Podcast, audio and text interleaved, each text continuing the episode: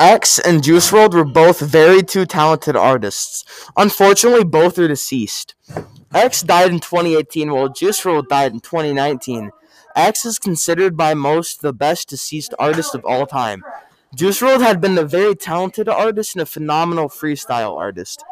Juice WRLD has been something we needed. He was an outgoing person that rapped about many topics.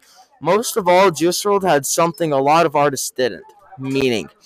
He put meaning in all of his songs. He made music different. Both artists openly sing about real world problems and issues, as well as other things people don't like rapping about, such as breakup, loss of family, drug abuse, and about anything you can imagine. Hope you liked my third episode and tune in next time.